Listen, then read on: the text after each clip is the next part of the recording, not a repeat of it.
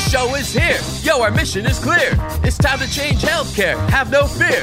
Today is the day. This is the hour. Together, you know we've got the power. Drop the silos. We're all the same team. Experience, business, tech, and marketing.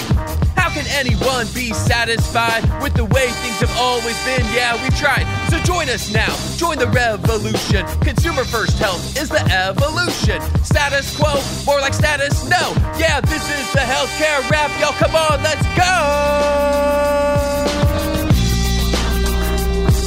New choices, new platforms, new care models. In the healthcare of tomorrow, consumers win. But who will design it? What will it look like? And how long will it take? We're here to answer those questions with some provocative thinking about how to create the healthcare that people actually want. Ready to roll up your sleeves, look at the world a little differently, and explore the frontiers of consumer health together? Join us. This is the Healthcare Rap. Hey, it's Jared Johnson from Shift Forward Health, and here's what's going to go down today. We have the flavor of the week about CVS's latest health trends report. What can the rest of the industry learn from retailers' approach to preventive care? And can it lead more providers to innovate around consumers' true health needs? I'll talk about that. Then I welcome Rich Phillips, Managing Director at Huron, to discuss the tech stack that powers the consumer experience. Creating a better consumer experience in healthcare starts by understanding the technologies and data that are needed to make it happen. It's time to dive right in. Are you ready? Let's go.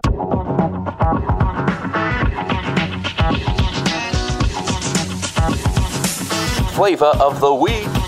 The latest CVS Health Trends report feels like a milestone. The focus on this one is preventive care. Dr. Sree Chaguturu, Executive Vice President and Chief Medical Officer at CVS Health, leads off the report with some statements that I feel accurately describe the role of preventive care from the retail health standpoint. See if you can detect that theme through some of these excerpts. First one Despite the value of preventive care, adoption remains historically low. To change that, we must meaningfully improve access, convenience, and cost. Healthcare providers know that evidence based preventive care saves lives, but every American also understands the challenges of getting that care, whether it's a blood pressure checkup or undergoing a cancer screening. At every step, we as consumers are met with obstacles, which include difficulty in accessing these services, inconvenient appointment times, and sometimes prohibitive costs. Here's the second one.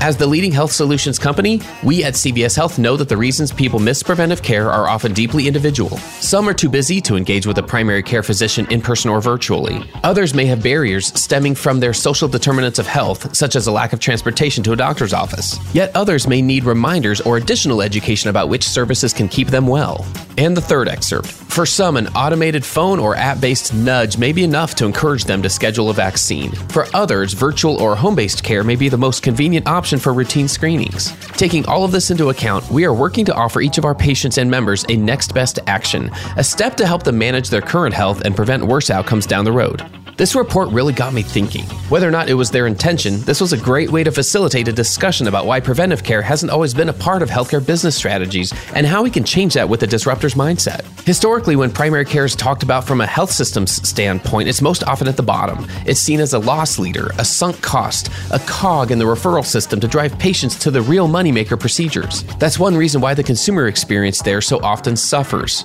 Keep shoving clipboards in patients' faces and pushing them through in 15 minute increments. Looking through a standalone financial lens, primary care gets crushed under the weight of failed expectations and contribution margins. But the retail point of view suggests that primary care, especially the preventive care component, is a key to a healthier society. Socially and health wise, it's the key to personalized, customized, whole person health. It's also, I'd argue, the key to future financial sustainability of those specialty care providers. That's why it's ironic to me that it gets downplayed by health systems, but is the focus of so many disruptors. It's the first type of service that retailers and digital health providers tend to offer. And while everyone wastes their time wondering if Amazon or Walmart will get into the acute care hospital business, and by the way, there are no indicators that either of them are even the slightest bit interested, while that's happening, disruptors see preventive care in a totally different light. They see it as a key to reducing the effects and costs of chronic conditions. They see it as a play to get health behavior data and generate brand loyalty. If they have their way and make even the slightest dent in improving the overall health of consumers, it means fewer patients at hospitals. That's always been the rub for me. Remember, healthcare business systems weren't built with consumers' costs or experiences in mind, or in some cases, even basic human dignity. And that's the point. A focus on preventive care is another example of the benefit of having a disruptor's mindset, rather than trying to force everything through the hospital, provider, insurance based path that has been pushed on us for so long. We can do better. Let's see how we can truly innovate around consumers' needs by putting preventive care at the center of the healthcare journey and see how that improves the health of our society. That's another way that we'll build the healthcare of tomorrow. And that's the flavor of the week.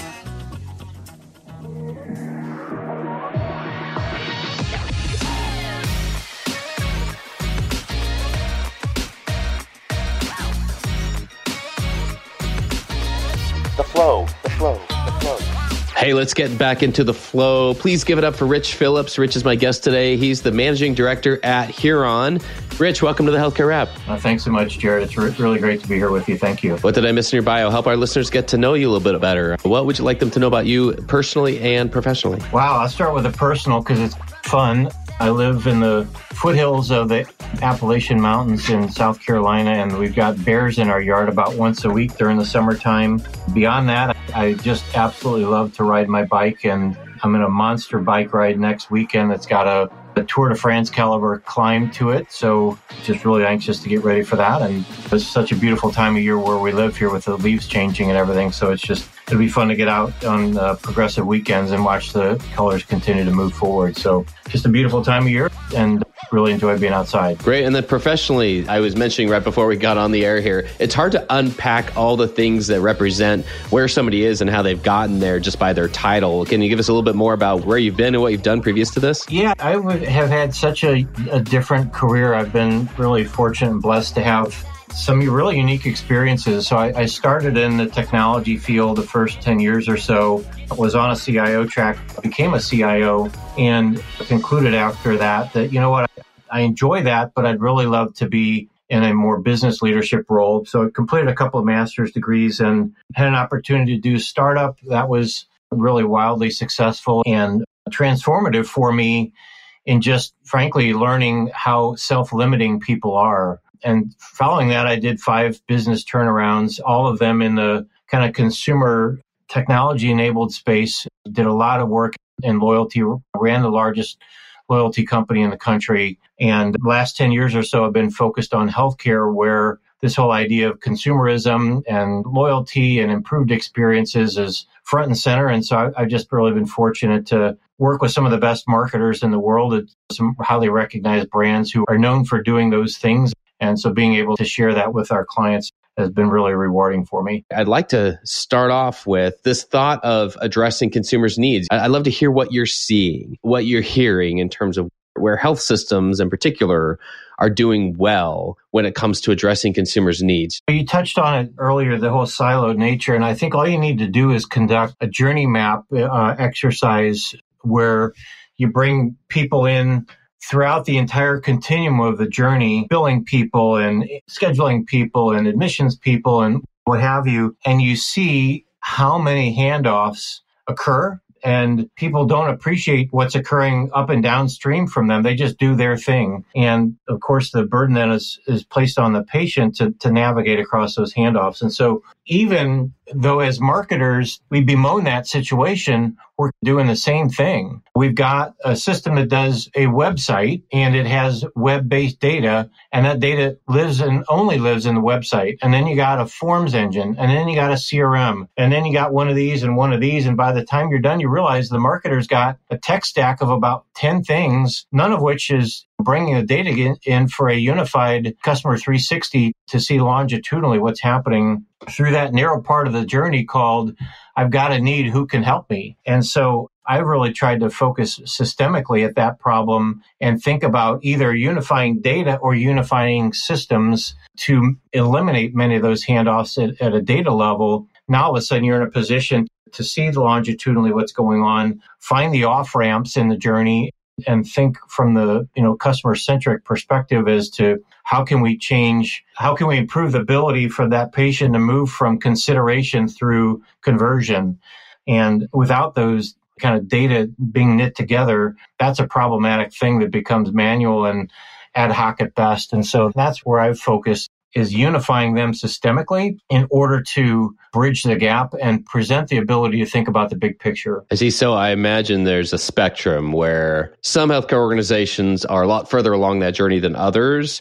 What's preventing them from making more progress? Is it the classic case of oh my goodness, now we have to build a business case and win an investment for a new type of platform or platforms that are going to help do what you're talking about of unifying the data? My experience has been that you have to start with a true north. We want to go directionally there, which then sets two things in motion. Number one, it creates some design principles so that when you come to the fork in the road, you know whether to choose path A or B. And that might mean you sub optimize that discrete decision in order to capitalize on the bigger picture called unified data it also gives you some sense for where do we start in the journey. I find that because it can look daunting, you can tend to give up on it and then move back into that discrete set of decisions rather than thinking about this as a roadmap to get myself to that end state. And so those design principles,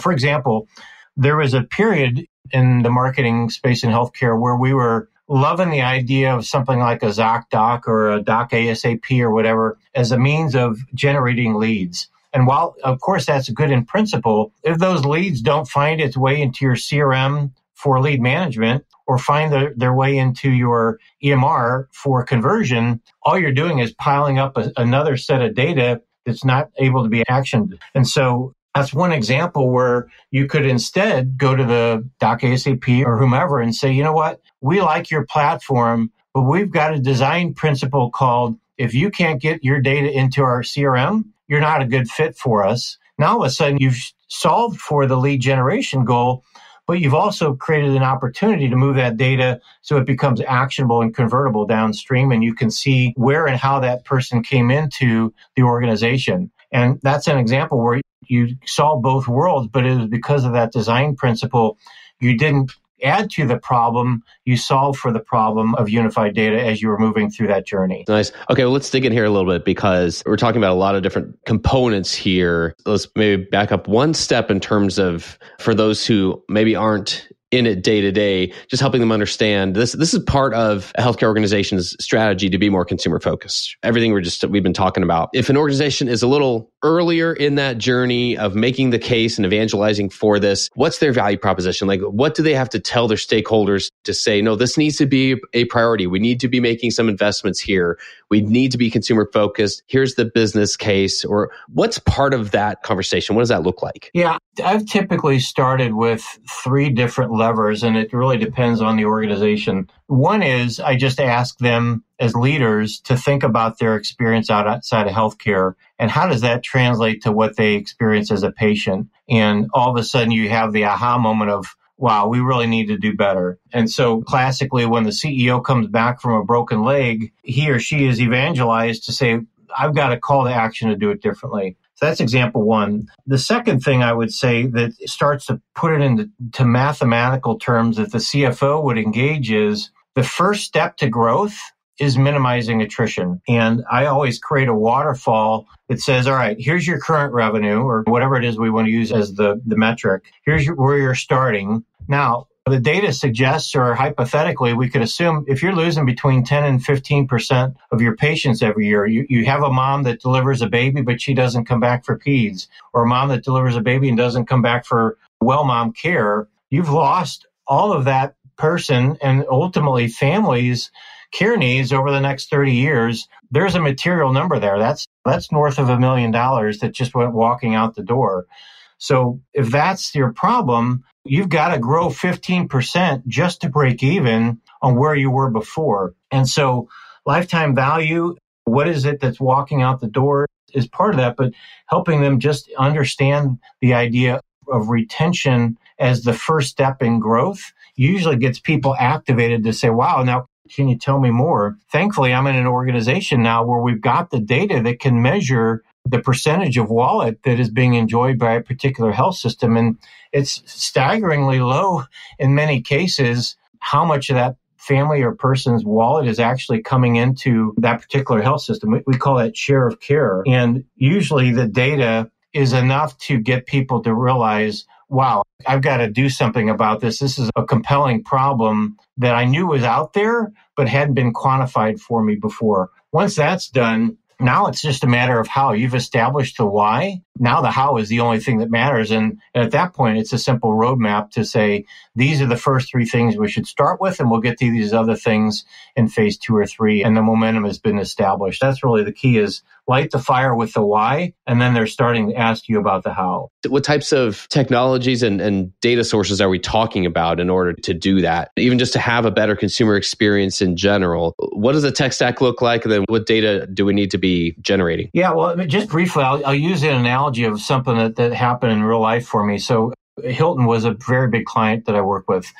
And they did market segmentation and they said, these are really good customers. These in the middle are interesting. We like to cultivate it. And these guys over here are not all that interesting. And we said, well, why? And they said, well, of course, we get a lot of volume from these guys. We get almost nothing from these guys over here. So what we did was we bumped that their data against American Express spend data. And we found in category three some amazing travelers. They were just going to Marriott. And so it changed the perspective. If you're only using your own data, your ability to understand the market either at, at, aggr- at aggregate level or n of one is really fractured. And so that same principle applies in healthcare. Most health systems are very enamored with their own EMR data. And of course, that's going to tell you a compendium of information about your existing patients, comma. It's not going to tell you anything about what they're spending somewhere else. It also doesn't tell you anything about those that are ever even coming in your door. And so we, we use claims data as the starting point for the real source of truth. Of course, compared to EMR data, because you get some granularity there. Now all of a sudden you can see what we're getting, what we're not getting, where are the off ramps, where is our share of care not where it needs to be, where is some attractive patient, both geographically and from a persona standpoint. And once you've got that fact based visibility, now it's a simple matter of constructing strategies, whether it's outreach strategies or retention strategies to either acquire or retain volumes. The, the how starts to take shape, but you got to begin with the understanding of, what's actually happening in the market. And that claims data, in my opinion, is the ultimate source of truth because it shows you the whole spend pattern. Okay, so let's talk about one type of platform and specifically a PRM. Can you tell me what that means and where that fits into what you just described? Yeah, so I'm a big champion of a term that I use data enabled growth. And we do that on the B2B side in healthcare. B2B is the PRM B2C is what we call precision patient marketing or PPM. Both of them are powered by the technology that we all call CRM. And so we start with data at the top for do, doing market segmentation. And to your point, on the PRM side, you use that to understand referral patterns. Dr. Jones, 80% of his volume is going here, 15% here, and 5% here. And what you find is a surprising in fact, alarming mix of volume that should be coming to your doors that's not going, that you think is, but is not. So once again, you're in a position to have a fact-based conversation with Dr. Jones. Why are you not referring to us more often? Well, you don't have access. It takes three months to get an appointment or the experience wasn't great the last time or whatever. Now you can solve for the ors. What are the root issues? And you've earned the right to ask for his business three months from now. So that's really the big use case on PRM is understanding referral patterns through the data and then using that to target your B2B outreach where the biggest opportunities are to find people who have the kind of patients that fit your mix. Got it. So, who typically owns that? Is that a marketing? Is that physician relations? Is there typically owns that process? Yeah. So, the far majority of time, it's a group that's called physician liaison or physician relations, something like that. Classically, that's not a bit, been a very data driven group. They have, in many cases, operated on more kind of relationship selling. Hey, Dr. Jones, I've known you for five years. Our kids are in choir together, that kind of thing. More and more, that's becoming a professional group driven by data to understand where they should focus their efforts. So, yeah, physician liaison, physician relations. Now, I would say the one thing that we find is an encouraging trend is unifying growth oriented roles under one leader. In one of our recent uh, clients that I actually spoke with this morning, the what used to be a chief marketing officer is now a chief revenue or chief growth officer that includes strategy, includes B2C marketing, includes physician liaison. Now all of a sudden you can have a unified strategy and unified data across all three of those. And that to me is the top of the hill as to how you'd want to do this. Okay, I want to think through the tech stack side of this then. In an organization that does follow the pattern you just described when they do have this more of a unified organizational structure within their team where that data is able to flow and, and everyone who benefits from having access to referral data, et cetera, has access to it and understands it and, and can pull out the right insights. But I know that's not an easy process and I know not everyone's there. What tips do you have for implementing a tech stack in that way and getting organizations set up so that they can all benefit from that data? Yeah. So the analogy I'll use there is if you have three watches, you're really not sure what time it is. And we find the same thing. The strategy group is using one source of truth. The marketing team is using another source of truth and the physician liaison is using another source of truth. Now, each of those might serve their own needs reasonably well. Why not have a unifying data set across those? On top of that, why not have a unifying uh, activation platform? So making those insights actionable. We often call those platforms CRM, but basically in simplifying the tech stack saves you money, eliminates the debates as to whether the number is three or 3.4 and gives you the ability to harmonize your growth strategy around patient and physician populations. Now all of a sudden you've got the ability to have a unified plan. And so we find planting the seed on that big idea and then finding the, the champion or champions who believe in it enough to help sponsor it in their organization now all of a sudden you got a chance of success. And, you know, getting one or two leaders to buy into that makes the third or fourth a lot easier. And you're not going to get it all in one fell swoop. I, I think this is a journey, but goes back to that true north principle. If this is the big idea, let's make decisions along the way that get us ready for that. And so maybe a contract is going to be up for renewal in 18 months. Let's plan on an RFP nine months from now that gets us ready to, to create a unified platform architecture when that contract expires. You, you don't have to kill it all at once, but you just need to be planful about it. Yeah, well, this has given me a lot to think about because it's under the the topic of what's possible, right? Ideally, you are reducing the tech stack. You are evangelizing and building we've referred to it as building their consumer muscles. And we've talked about it a lot on this podcast from a strategy standpoint because that's where a lot of organizations are on this journey right now is understanding the what not even the why or the how yet. They're still in the what do we need to be doing here? And so this is building one of those consumer muscles as well we've referred to it as right? And they do need to get their reps in and this is what enables that to happen in my book. Yeah sure there's a lot of more customer experience or patient experience type aspects of their consumer strategy that most organizations have room to grow and improve on. So that will always be there and that needs to happen. Then there's this whole side that just is so emergent, it's so new, and people are looking for best practices and they're they are trying to understand do we need to upskill members of our team or bring in somebody to help us understand how do we know we're doing this correctly. So I appreciate opening that up for us and helping us understand a little bit of if this goes well, here's what that looks like. And, and I think that helps us understand in the short term what's possible. But what about the long term? What if we're a few years from now and we're looking back at here's how things have changed, here's what we're able to do now because we've implemented these things? What do you think that looks like? And what do you hope we're celebrating in healthcare a few years from now? And that's a great question. The thing I have found is the higher order of this becomes less big bang oriented because you've taken some of the big rocks out of the water. And the real gains are iterative in nature. Let me give you an example. I, I, I met with a CEO of Kayak one time and I said, what makes you so successful? He said, Rich, it's real simple. We run a thousand tests a day. The things that work, we do more of. The things that don't work, we do less of.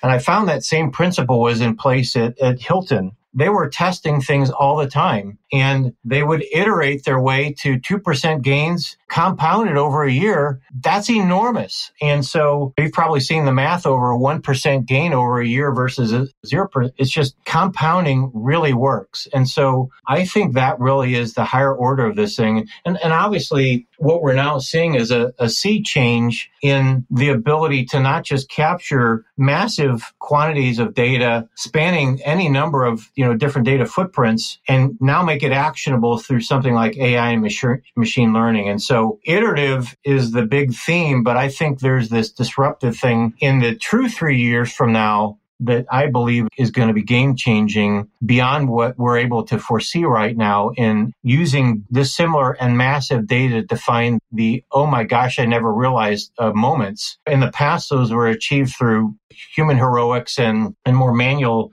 analytics. I, I think that we're going to see step changes as a consequence of massive data now being made actionable through machinery. And so it's hard to anticipate. And what I, what I think we're going to find is this whole I, idea of personalized medicine applied in many areas. Some of the greatest gains that are occurring right now, and just like oncology, I, I met with a guy who said that in 10 years, you won't know people that are dying from cancer. They'll get cancer, they won't die from it though. And I, I think those kinds of things, this is not the same level of mission, but the ability for marketers to have profound impact. We've had clients that for years were providing good value. They were ringing the phones and things like that, but they moved from awareness marketing to conversion marketing using some of these principles. And they're putting 15 to 30 million in, in contribution margin a year on the table. Now all of a sudden it's a very different conversation. I think those kinds of gains are not only possible, but required in a post COVID world to help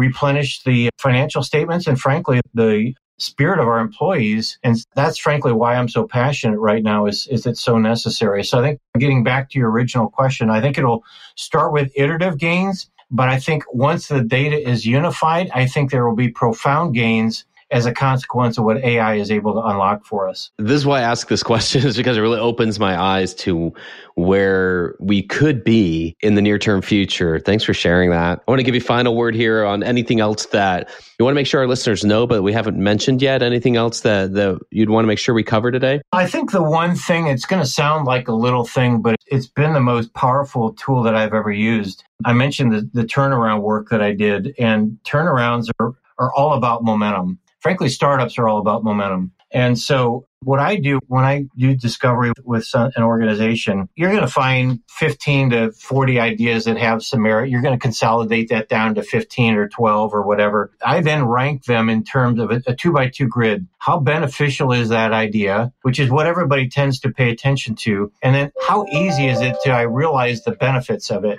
That horizontal axis, that's the axis that I find people pay the least amount of attention to. And when you're resource constrained, either financially or, or in human capital, that's where the real rubber meets the road. And so I encourage people to think about momentum as the most important thing and use that horizontal axis as the vehicle through which they establish that momentum. And just that simple two by two grid not only charts your roadmap, but gives you the big important thing called start here. If you achieve phase one goals, everybody's going to be interested in signing up for phase two. If your phase one ends up being a three year long winded journey with nothing to show for it, of course you're not going to get funded. And so if I impart nothing else, that particular idea, in my opinion, is the most simple thing, but it also is the most fundamental for earning the right to have a phase two. And so that's what I'd encourage people to think about. I love it. All right. I'm going to be thinking about that for sure. You've given us so much to think about today. What's the best way for listeners who want to reach out and connect with you? Is that on LinkedIn? Is there a place for them to find you? Well, certainly I'd welcome LinkedIn. That's a great place for it. Obviously, I'm Rich Phillips on Huron at LinkedIn. I, am if you're not opposed to, I'm even willing to give my email address so people can reach me. But uh, however people want to get to me is fine. Yeah, awesome. Well, that's a wrap for this episode. I've had the pleasure of speaking with Rich Phillips from Huron. Thanks so much for joining us today. Yeah, it's been great. Thank you, Jared. I really enjoyed the time. Thanks for tuning in. If you like what you heard, please spread the word. Tell your colleagues to tune in for all the awesomeness, then leave a review on Apple, Spotify, or wherever you listen. This show is produced by Shift Forward Health, the channel for changemakers. Subscribe to Shift Forward Health on your favorite podcast app, and you'll be subscribed to our entire library of shows. See our full lineup at shiftforwardhealth.com. One subscription, all the podcasts you need, and it's all for free. And remember, we might have a lot of work to do in healthcare, but we'll get there faster together. Thanks again.